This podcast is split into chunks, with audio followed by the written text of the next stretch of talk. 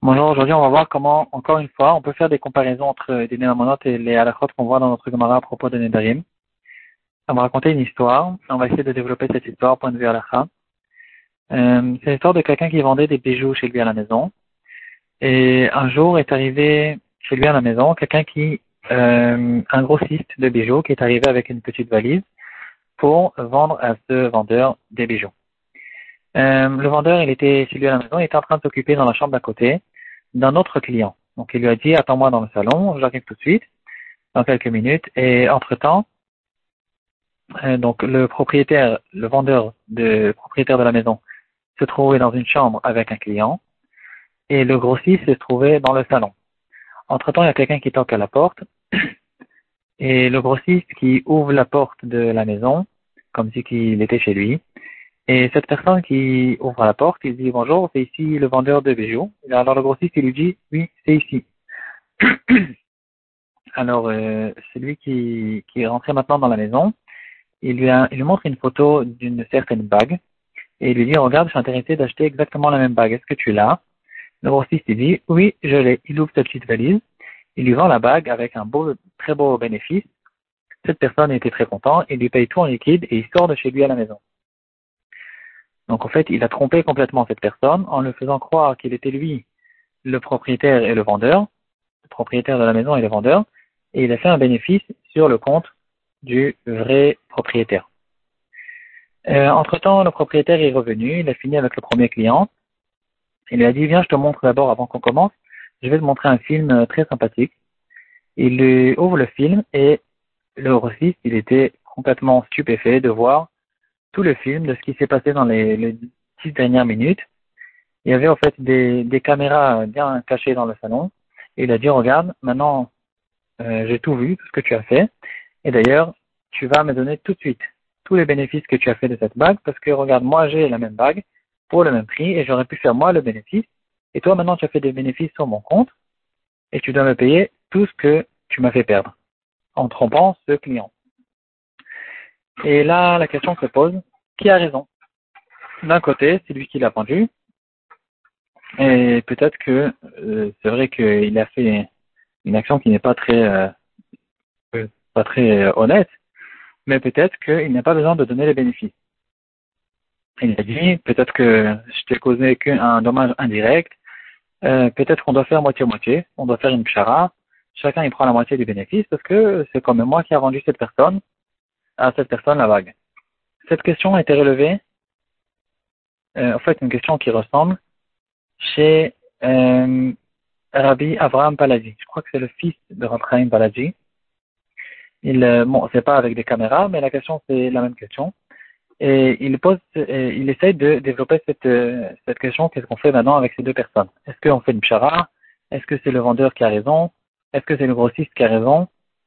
Alors, il ramène pour, euh, pour être posé avec cette question, il ramène la Gemara chez nous, dans notre DAF, dans notre Nedarim d'Aftevav.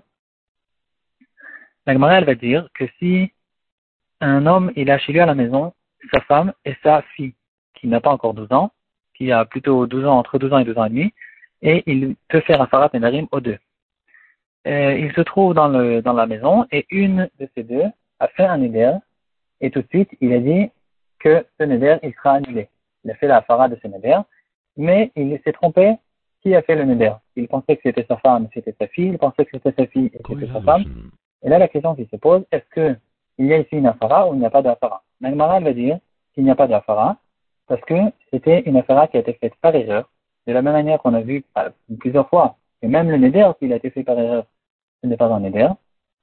Une afara qui a été faite par erreur aussi n'est pas une afara, s'il pensait que c'était sa femme et c'était sa fille ou le contraire, c'est pas ici une affaire. Ici, c'est comme ça. La personne qui est rentrée, qui a toqué, le deuxième client, qui a toqué à la porte, et qui s'est trompé, qui pensait que le grossiste allait lui vendre l'argent, le, bijou. Non, pardon, qui pensait, quand il a toqué à la porte, il pensait que euh, il parlait avec le vendeur de bijoux qui habite ici. Il ne savait pas du tout que le grossiste qui était en face de lui, c'était un menteur. Et donc, le, l'affaire qu'il a fait avec lui est annulée. C'est pas, cette affaire est annulée. Euh, de la même manière que quelqu'un qui fait une affaire sans savoir qui est en face de lui, Alors, quelqu'un qui fait une vente sans savoir qu'il est en face de lui, il ne sait pas qu'il est en train d'être trompé, il n'est pas intéressé de faire cette vente, et cette vente est annulée. Ça, c'est ce qu'il dit euh, le dit. C'est un grand douche parce qu'on aurait pu faire une grande différence entre ces deux-là. Quelle est la différence? Quelqu'un qui fait Afarat et Darim, qu'est-ce que c'est Afarat et Darim en fait? C'est il est en train de dévoiler ses intentions, un Gilouida tu maries ou tu perds, qu'il n'est pas intéressé que ce neder que sa femme a fait ou que sa fille a fait existe. Donc ici, toutes, euh, toutes euh, intentions ne sont pas vraies, parce que ici, on n'a aucune preuve qu'il n'est pas intéressé que sa fille fasse un neder. Il est très possible qu'il s'en fiche des nedarim que sa fille fait et il ne s'en fiche pas des nedarim que sa femme fait, ou le contraire. Et donc ici, toute la hafara, elle est problématique et elle, n'existe pas parce qu'en en fait, on sait que tout était par erreur. Par contre, ici, euh, c'est très différent. Cette personne-là qui est venue, qui a toqué à la porte, il est intéressé d'avoir une certaine bague.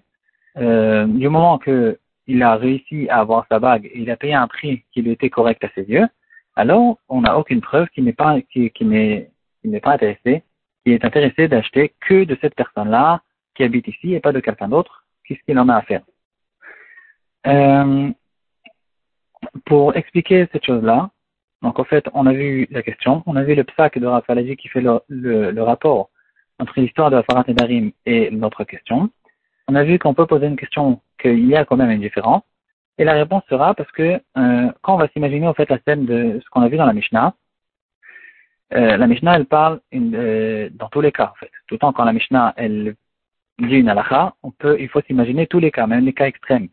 Si tant que la Mishnah ne nous a pas dit le contraire, euh, la halakha sera la même, même dans les cas extrêmes. Donc si on peut s'imaginer par exemple un cas euh, où la femme ou la, ou la fille a fait un éder sur quelque chose qui est très très difficile. Par exemple, elle a dit à partir de maintenant, je ne mangerai plus jamais ni de pain, ni euh, je sais pas des céréales, ni de viande.